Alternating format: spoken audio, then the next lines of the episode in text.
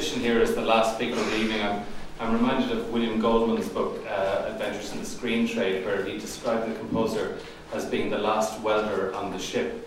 Well, having listened to the bit of shipbuilding that went on this morning, I don't think the kind of solder has been invented yet that might weld this one together, so I'm looking forward to the chat afterwards. Um, perhaps I'm more like the, the teacher in the last class in school, who everybody's been out to lunch and uh, and they're, they're now back in for the last class. And we had a teacher, remember we had a maths teacher called Willie Glasheen in Limerick where I grew up, and uh, he was, he was, it was totally reliable that you could actually distract him from maths if you asked him to tell about the bees. So, you know, he'd be about to go into some peer room or something, and you'd say, Mr. Mr. Glasheen uh, Kesht, and he'd say, yes, uh, and you'd say, um, when the bees are mating, do, you know, how exactly does and that was that guaranteed you 20 or 30 minutes at bees. so, does anyone want to know about bees? um, I'm, I'm, going to come at this from a, a completely different angle. I, I, propose to deal with the topic, not emphasizing the uh, technological or legal uh, questions that have already been so very well aired here today and, and will be ventilated uh, when we get to talk later. But from the perspective of uh, an Irish composer who, over a 30 year uh, working life, has seen many changes and who's been given the opportunity to observe how Irish music and a sense of Irish identity are so closely linked both at home and abroad. The proliferation of all music into a, a, massive global pool since the arrival of the internet raises some urgent questions, not only for the future of music, but also for the effect that such proliferation has on a sense of national identity, both from an internal and external perspective. During the course of this talk, I will try to sketch what has occurred in the development of Irish popular music over a 50 year period and how what has emerged might find a place in the Babel-esque world of the internet that we've looked at this morning. If I may, I refer both to my own personal experience as well as to more generalized commentary. Uh, with regard to our international delegates here today, I re realise that some of the references in this talk will have purely local Irish interest. However, as the internet has re revolutionised the use of music here as much as everywhere else, similar effects upon local culture will have been felt in Paris, Budapest, uh, Oslo, Berlin, New Orleans, in fact, everywhere. I realise this is a subject which traditionally stimulates the minds of musicologists, uh, cultural historians, and other members of academia. Irish music and its relationship to a cultural ident identity is not a topic often aired amongst musicians and performers. They're too busy creating the raw materials for future examination, or as we call it, surviving. However, the position of music and the role it might play in helping us to arrive at a shared view of ourselves is a legitimate one for musicians to occasionally examine, if only to confirm to ourselves that the ground is endlessly shifting and never more so than today. As Alex Ross put it in his fine book, The Rest is Noise, music may not be inviolable, but it is infinitely variable. Acquiring a new identity in the mind of every new listener, it is always in the world, neither guilty nor innocent, subject to the ever changing human landscape in which it moves. This statement might give a musician a neat opportunity to sidestep any engagement with the kind of discourse surrounding identity it does not, however, excuse us from having to exercise caution or at least consideration when dealing with the power and promiscuity of a form of expression that can cross national borders with supreme ease, lift the veil imposed by language, and open a Pandora's box of emotional responses that can often even silence the poets. I suppose what I'm really trying to do here is to give myself some Dutch courage before approaching a topic that hasn't really received all that much attention, even in academia. Harry White, when writing about Sean O'Riada, now Sean O'Riada, for those who, are, who don't live amongst us, is a, perhaps one of the most important figures in traditional Irish music uh, over the last century. And uh, he worked both with jazz, he worked with uh, uh Western classical uh, music, he worked uh, with traditional Irish music, but his his extraordinary influence uh, is all pervasive, and he was a, a, seminal figure in the in the development of uh, an interest in traditional Irish music in the middle of the last century. Unfortunately, he died early. Well, Harry, when writing about Sean O'Riada in his, book, his book The, uh, the Keeper's Recital, refers en passant to Ireland's preponderantly linguistic sense of itself. In a recent Irish Times essay, After Ireland, Declan Kiberd refers to the elements that might form a national culture language, religion, and nationalism. The fascination with the written word has received an emphasis which might lead one to suspect that the Irish were a race of tone deaf bookworms. Even our national poet, W.B. Yeats, allegedly could not literally tell one tune from another. And yet, running counter to this, there is an impression, at home and abroad, that Ireland is a musical nation. We do indeed believe that we were raised on songs and stories, as Pete St. John put it. There is a certain prideful acceptance among many Irish people uh, that we are children of a long and rich musical tradition that incorporates our songs, our dances, our laments, and our melodic airs. The human voice, whether raised in song or recitation, is key to an understanding of our musical and our literary tradition. Nor was it always kept to ourselves. We have been happy to export that music wherever possible. Our emigrating Irish carried the spores of Irish traditional music throughout the world, and we have also had commercial success, and long before U2. P.J. Matthews, in his essay on Thomas Moore, points out that in the figure of Thomas Moore, Ireland produced a writer whose mass produced work achieved the pinnacle of popular success in the early part of the 19th century and endured into the popular consciousness well into the 20th century, making him a figure of some importance in any historical understanding of the dynamics of the culture industry from an Irish perspective.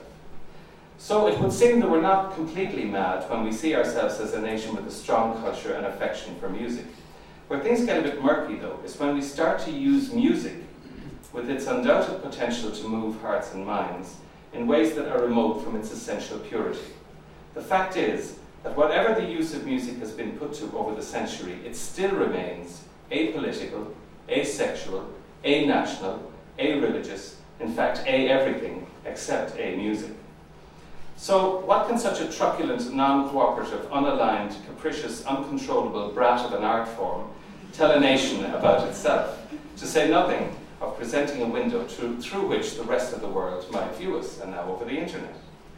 Well, there are those who might be tempted to answer nothing and leave it at that. But before I join that blissful crew, and, uh, and for the purposes of at least keeping us here a little while longer and uh, postpone the fight that's about to come, uh, I, I've decided to look at my own experience as an Irishman and as a musician.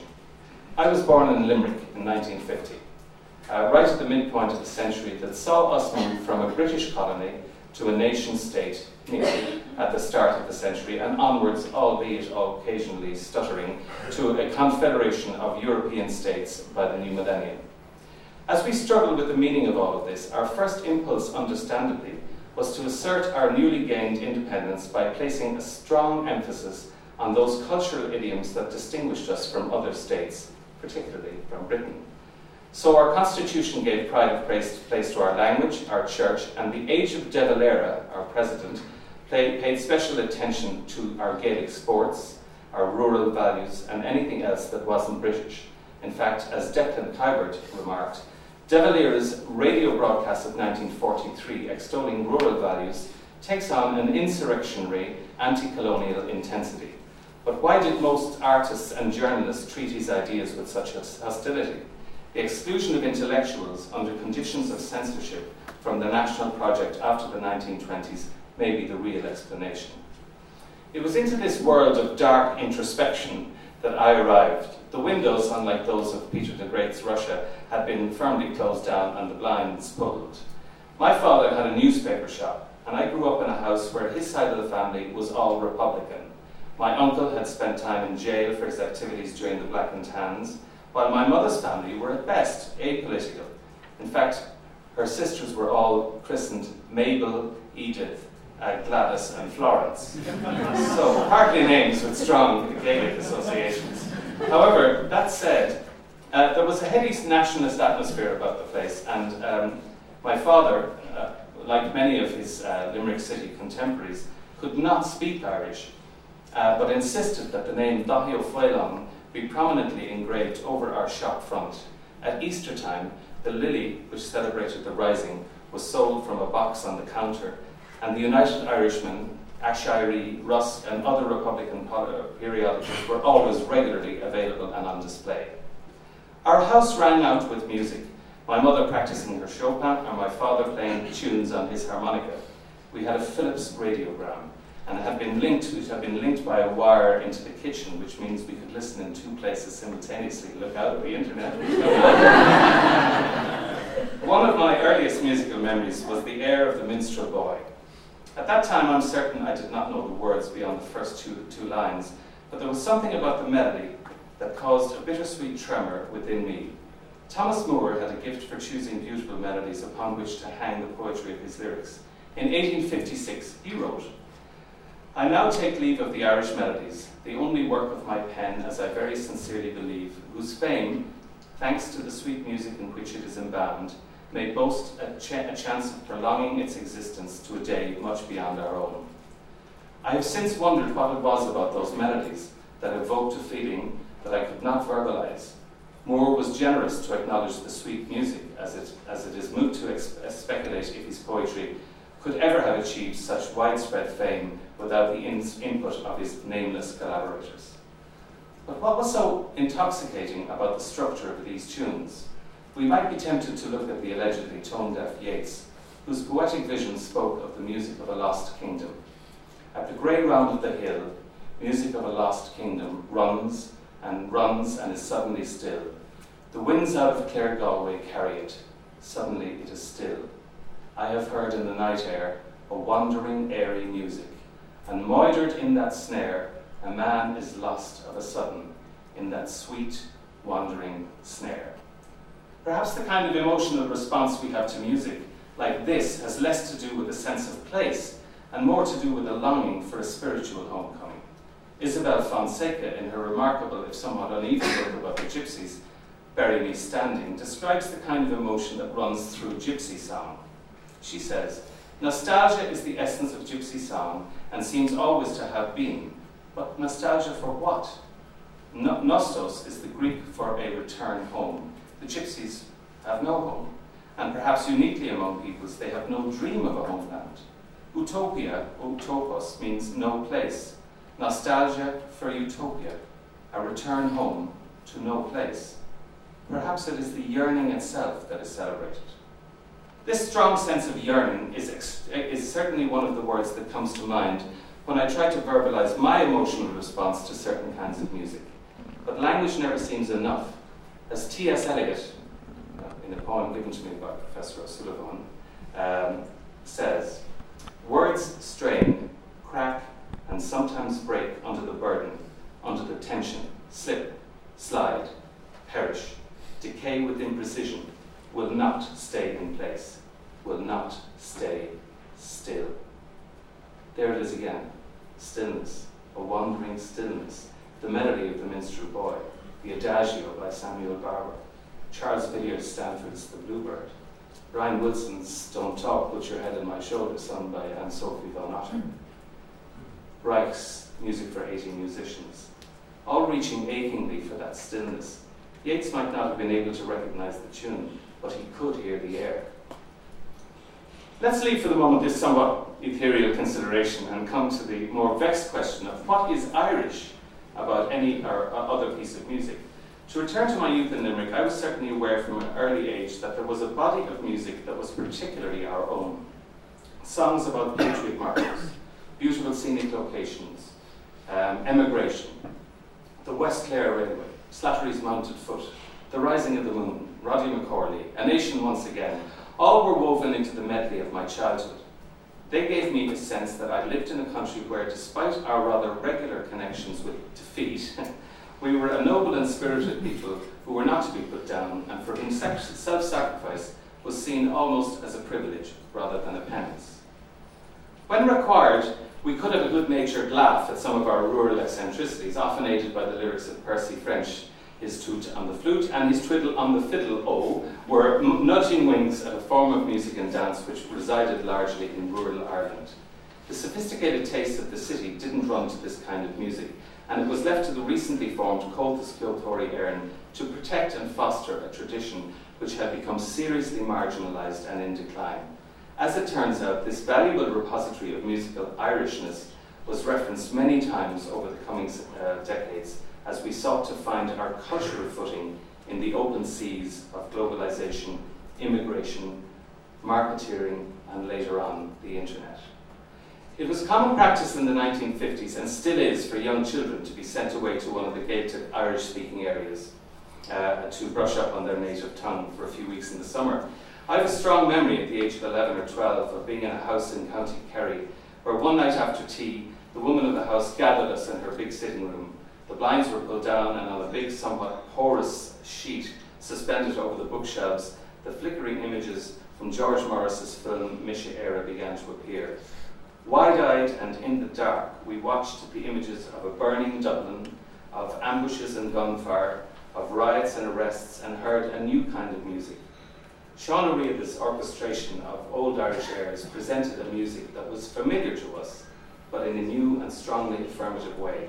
It was big, it was symphonic, it had power. The fragile duckling of our independence had become a swan. To summarise, looking at Ireland from outside, it must have seemed that we had turned some kind of corner, and we're now happy to celebrate our native culture with a degree of brio and flair heretofore missing. However, this reclamation or elevation of the music of our tradition presented some problems, firstly for those Irish composers working in classical music, and secondly for those involved in playing trad music. The former's difficulty still remains as composers to negotiate a path between what is seen as Irish music and the developments of contemporary classical music elsewhere. There is no doubt that O'Riada himself was acutely aware of this. Indeed, some of this struggle is very visible in his own compositional works and undoubtedly took its toll upon him personally. Harry White, in a bleakly succinct summation of his composers of the composer's position, said again, The significance of O'Riada then is not that he was the greatest Irish composer of the 20th century, but that he silenced the claim of original art music as a tenable voice in the Irish cultural matrix. He silenced it too in its address upon the Irish mind. In its stead, he advanced the claim not of original composition, but of the ethnic repertory itself. O'Riada, for better or worse, was to determine the significance of music in Irish culture to a degree unprecedented in two centuries. The crisis enacted in his own life and works, together with his resolution to find the terms and discourse in the 1970s and beyond. At the end of the day, though, I distrust most of the categories that music is habitually divided into, as much by commentators and analysts as by marketeers who slice it into target sized chunks. I'm also convinced that some of the nationalistic pressure that was exerted in the middle part of the 20th century has dissipated considerably. And I think that there is a greater sense of ease and comfort among the new breed of composers who can operate in several genres without feeling the tyranny of tradition or even notice the stop signs. While I perhaps disagree with Harry White about the weight he places on O'Riada's shoulders, I am with him when he points to the negative influence on creativity and innovation exerted by the preconceived notion of what amounts to Irishness. It serves neither music nor Irishness. In fact, any attempt to confine the course of music will always end up on the rocks. Schools, movements, genres are essentially short lived and ultimately conservative, which is contrary to the spirit of music like Groucho Marx, music is inclined to distrust any club that would have it as, as a member. Returning to my own journey, as, in, as the 1960s arrived, there began um, to appear some new voices, which threatened to subvert the old certainties and challenge our sense of ourselves. Because of my father's voracious appetite for music of all kinds, I was introduced at an early age to jazz and later to rock and roll. Albums by Glenn Miller, Thelonious Monk, Johnny Hodges, Bill Haley, Elvis Presley, all sat comfortably on our record shelves with the Clancy brothers, Gigli, Renata Tebaldi, and Brahms. But these were my parents' records. It wasn't until the eruption of the Beatles that I began to put my pocket money out for something that awoke a new kind of music within me and hurled the age of the end, the end of the age of De Valera more effectively than any political manifesto could ever have done. I still have a vivid memory of serving High Mass uh, on Christmas morning in 1963. I got the album by the Beatles uh, with the Beatles, and I could not get the, the, the, tune of All My Loving out of my head.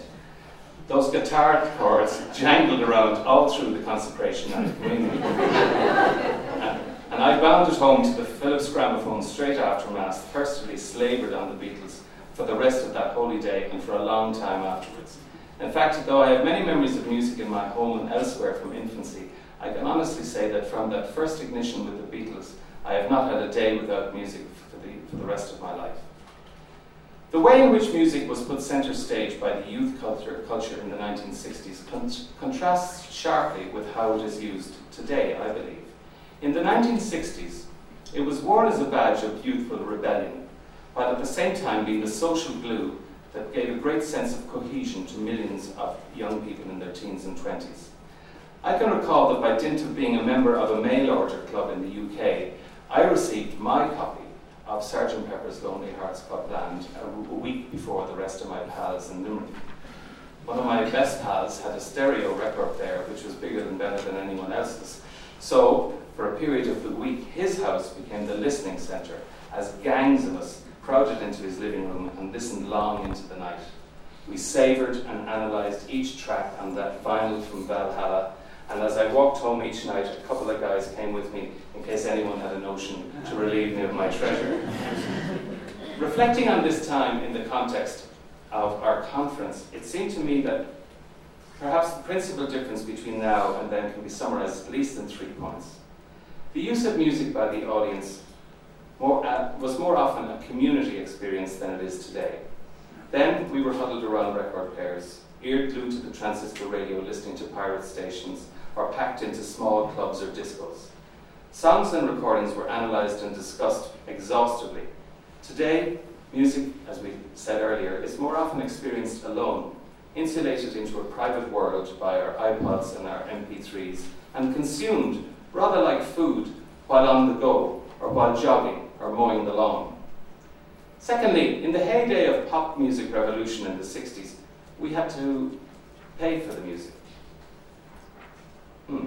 Apart from the, the income that this generated for the artist, this also created a particular relationship between the musician and his or her audience. There was an implied acceptance of value between the parties. The artist gave the value of the entertainment, while the listener returned the compliment with a portion of their earnings. This allowed both parties to continue what they were doing. The musician was given the resource to make more music, and the listener could look forward to the next work with anticipation. I'd just like to deviate slightly for a minute, because in the context of the you know, looming argument, one of the things that I think we have lost in all of this discussion is those unique relationships between the composer and the audience, and the composer and the work. So there are relationships which are unique, I believe, and there, there, those are the relationships that should inform any attempts to grow new models. It seems to me that the, the, the way the internet is being used today allows us, by dint of the fact that it's actually in its infancy, really, it allows us to grow new models. And what we seem to have forgotten eh, when we talk about advertisers and all these people around the, the, the project, that the, the unique relationship is between the creator and the listener, and the creator and the work. And those are what should inform any models that are grown from here on. Right up to the present day, and U2 and beyond, Irish international success in popular music, and indeed in the other arts, is now less a matter of national hysteria and more likely to invoke a quiet, affirmative, confident smile. However, there is an un understandable impetus in the urges of many Irish creative minds to rummage in the rattle bag of our cultural past for charms and gems which we might shine up to illuminate the path forward. The link to a musical past, I suggest, is less about searching for a particularly Irish voice and more about placing our musical endeavours in a context that makes sense to us as Irish people. Speaking recently with Paul Brady, he suggested to me that we Irish, quote, having lost our spoken language, which some would say is the only true repository of the soul or identity of a race, look to our ethnic musical heritage as the only remaining possession of racial characteristics that sets us, uh, sets us apart. He could not imagine, he said, a similar discussion about French music or Portuguese music and loss of identity. Loss of language, the argot of a nation, is indeed a deep cultural wound, but without our creative engagement with a foreign language, would we have had a Joyce, a Yeats, an O'Casey, a Friel, a Muldoon, a Beckett, a McCann, a Tobin, a Barry, or even a Brady himself? Harry White, in one of his personal responses to me, said, A distinctly Irish voice in music remains firmly connected to the traditional repertory, which has become the vital signature of Irishness in popular culture. The oral recognition of Irishness, which reposes in the tradition, has a very long history, but the global condition of this signature is for some a new tyranny, even if it is also for others a lucrative expression of an intensely commodified culture.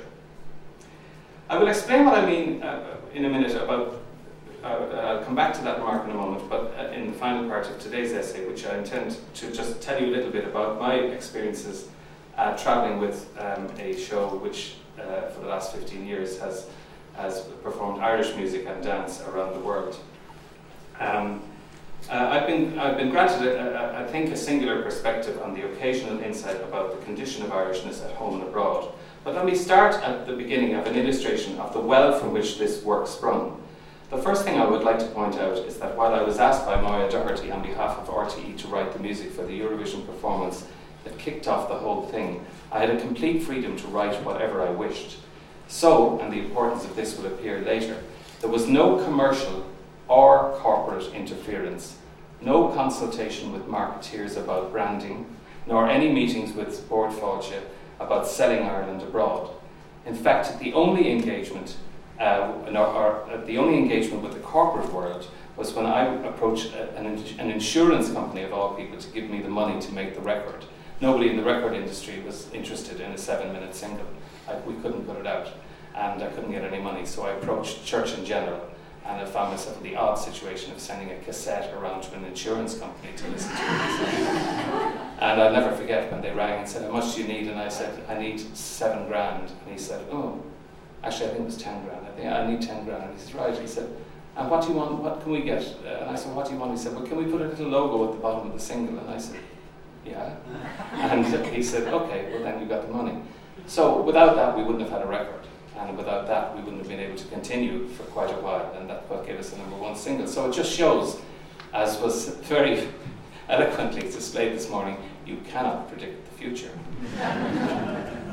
Anyway, the same, the freedom that I referred to there went on when we went on to develop the full-length show. Yes, some money had to be raised by investors at that stage, but essentially the elements of what the two-hour show would be about were essentially decided by myself, Moya Doherty, and later John McColgan.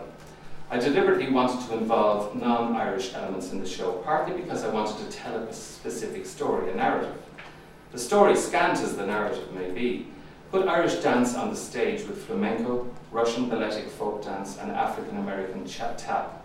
I chose these forms because I had already worked with flamenco, Eastern European music, and jazz.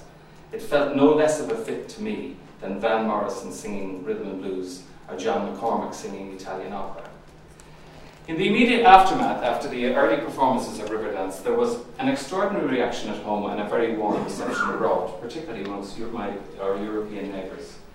We had just completed a 12, we have just now completed a 10 week tour of China where it would appear that Roy Keane and Riverdance are what most Irish, uh, most Chinese think of when Ireland is referred to. Um, he's kind of a dancer as well. Uh, when we were in Beijing, I received a phone call to come into the theatre one morning, and to my total surprise, I was greeted um, by an entire school of Chinese Irish dancers who had come to do a workshop uh, with our troupe of dancers and choreographers. They had learned all the routines from Riverdance and had asked for a masterclass with our lead dancers to sort out some of the more difficult steps. The media in various territories catch you unawares from time to time. I remember being in Paris in the early days and I was brought into a room with a big bunch of French journalists and there was a definite sense um, in the room that they wanted me to describe Riverdance to them as a bold declaration on the world stage that Ireland was culturally free from British domination. Always rely on the French. the English media had taken a somewhat uh, tabloid approach to the show, unfortunately, and we were forever fascinated by Michael Flatley's early departure and his personal lifestyle. I remember once being asked how many pairs of tights Riverdance used in a week. I'm not sure what they thought the composer used to do for this. That question stopped me in the tracks. As equally did another question when I was asked in Tokyo by a, a journalist uh, through an interpreter, what influence did I feel Ó Riada sa had on the current development of traditional Irish music. This was by a Japanese journalist. So, go figure, as they say. Uh, what I've come to learn is that, like many other forms of cultural expression, particularly the non-verbal ones, Riverdance was occasionally a blank canvas onto which people tried to paint whatever image of Ireland suited their own. A well-known Irish uh, film director said to me once, uh, expressed his curiosity curiosity to me about the inclusion of African American tappers in the show. He felt that the Irish at home and abroad did not have a good history of racial tolerance and suggested there was something dishonest about, as he saw it, pretending otherwise. Indeed, some weight was added to this view when I discovered a wealthy Irishman in Miami had paid to have all the international elements edited out of the video, which he then showed to his friends in a big marquee on St. Patrick's Day, proudly pro- proclaiming his Irishness. However, we occupy an island today where communities of hundreds of Brazilians, hundreds of Brazilians now live in uh, Galway and Longford and Roscommon, I sat in a Korean restaurant here recently in Dublin. I was served by a beautiful young Asian girl called Alice who spoke fluent Irish and French and was educated by the nuns in Clontarf. If you hail a cab in Galway, you're likely, you're, you're almost certain to be driven by a Nigerian or a Kenyan. A very capable, capable, capable African woman in uh, where I live, manages the Baron factory. And a local store just opened in Clifden, catering principally for Polish and Ukrainian community in Connemara. So, an Irish dance show that incorporates non Irish elements might seem to be less about the past and more about the present and the future. After the birth of Riverdance, the writer and, com- and commentator Fintan Vallely predicted that a rash of similarly styled Irish dance shows, shows would pour into the world. I must confess that I truly thought this was an outlandish prediction. I could not have been more wrong. Among the many bizarre items that I've since witnessed was a German Austrian show called Night of Dance, here, the actual dancers came out. They played the track, the music track of Riverdance, including the taps, and they mimed to the taps. and they were just theatre dancers. None of them were traditional dancers. A, a um, and this, you know, is relevant to today. So we couldn't stop them. The, uh, the, the German law could not support us, and they were allowed to continue. So people were going in thinking they saw Irish dance when they were just listening to Irish dance and watching other people moving around to it. Um, uh, there is no doubt that the branding of things Celtic became a real fad in the 1990s, particularly in North America. I would argue that the commodification of music was profoundly unauthentic, and indeed the term Celtic is often the subject of argument amongst historians and cultural commentators. The use of all these terms offer neither a window nor a mirror to any world apart from those tinkly boutiques where you can buy luminous stones, dubious crystals, and books about angels. All of these attempts to classify, stratify, categorize, and define are profoundly anti musical. And while they may help in the merchandising and monetizing and target marketing and product placement, they will never have any part to play in that elusive locus where the real music making begins. It is worth noting here that the balance between commerce and art has always been difficult to achieve. Nowhere is this more evident than in popular music, where the turbulent landscape is strewn with the casualties of that tension and mutual disrespect between the urge to create and the opportunity to profit from that creation. With her customary insouciance, music just leaves these battlefields and pitches her tent elsewhere, a plague on both their houses. Recently at Farmleigh in Dublin, an event took place at the initiative of the economist David McWilliams a group of specially chosen high achievers were assembled to look at the way in which Ireland's wild geese, or those who had emigrated, uh, and those successful Irish women living abroad, could be engaged to stimulate things at home. Now, while everyone seems to be sworn to secrecy during that weekend, what appears to have emerged more than anything else so far is a consensus that culture has a major role to play in imagining an economic future for Ireland. This is encouraging news, if indeed it is news, for those who, eh, whose livelihood depend on the arts, and it is to be applauded. However, it must come with a strong health warning. Let me take you back to the Beatles, back to Joni Mitchell, back to Paul Simon, to Jimi Hendrix, to James Taylor, to the Grateful Dead, to Frank Zappa, and Frank Sinatra. All of these artists came through a time of considerable political and social upheaval. They also came through a time when the business of music was in its infancy and everyone was making it up as they went along. Many of the early record company men, this is really important, were drawn to selling music simply by a passion for the music itself. and a proselytizing desire to disseminate and nurture that music and give it to the world. Somehow, over the ensuing decades, those figures were replaced by men with proven track records at selling any commodities, no matter what they were. Now we are left with the grotesqueries of American Idol and X Factor, where those who choose the artists are continually celebrated, while the artists themselves are disposed of to make way for next year's crop of hopefuls. To return family, to family, may I say this, I'm very proud as an Irishman when I see a pound of Kerrygold butter or Barry's tea or McCann's oatmeal on the shelves of a supermarket in Paris or New York. But I also recognise that the route taken to put that on the shelf is very different, is a very different one from the path taken by Damien Dempsey or a Julie Feeney CD or a book of poems by Bo McGrourk um, or anything that has to come through the edge hard. It is important to make that distinction, which is always understood when branding and image making are to the front of the discourse. As we saw from the recent McCarthy report, pure economics and the arts are uncomfortable bedfellows. In difficult economic times, it is tempting for the institutions of state to look to the artistic community in an endeavour to, to present an attractive brand image to the world. However, if any such active engagement is a good idea at all, it should only proceed when mediated through sensitive channels and when many of the conventional principles of marketing and promotion have been put on hold. The arts are by nature untidy and often messy, and like ourselves, the men of business may be forced to rummage in the rattlebag to find new paradigms, models, as they go forward. In conclusion, I am grateful to the CMC uh, for the opportunity to come and speak here today. I spoke from the heart about music making because I think that's what the engine of all considerations about the future of copyright really should be about. It's not about existing models, it's not about advertisers, it's not about anything like that. It's about what causes people to get up in the morning and sit down at the piano or a guitar and sing or make a song.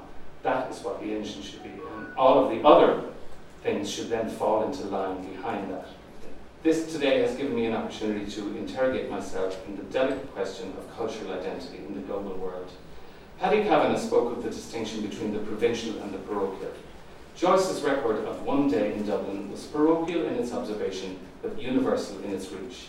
We have no problem, therefore, in seeing Ulysses as Irish and a global piece of art. At the end of the day, though, whatever the consideration of national identity, of global reach, uh, as a writer and composer, one is essentially alone. I've written most of my work in an attic, in a small room, where one is forced to look inward in order to see outwards. Somewhere in there, I, con- I connect with that energy that stirred when I heard the minstrel boy, to that energy which pulled the Beatles chords onto the high altar when I served Mass. To listen to the silence in order to hear the music of the lost kingdom. To be still in order to move. T.S. Eliot said it well. At the still point of the turning word, world, neither flesh nor fleshless, neither from nor toward. At the still point, there the dance is. Thank you. Oh,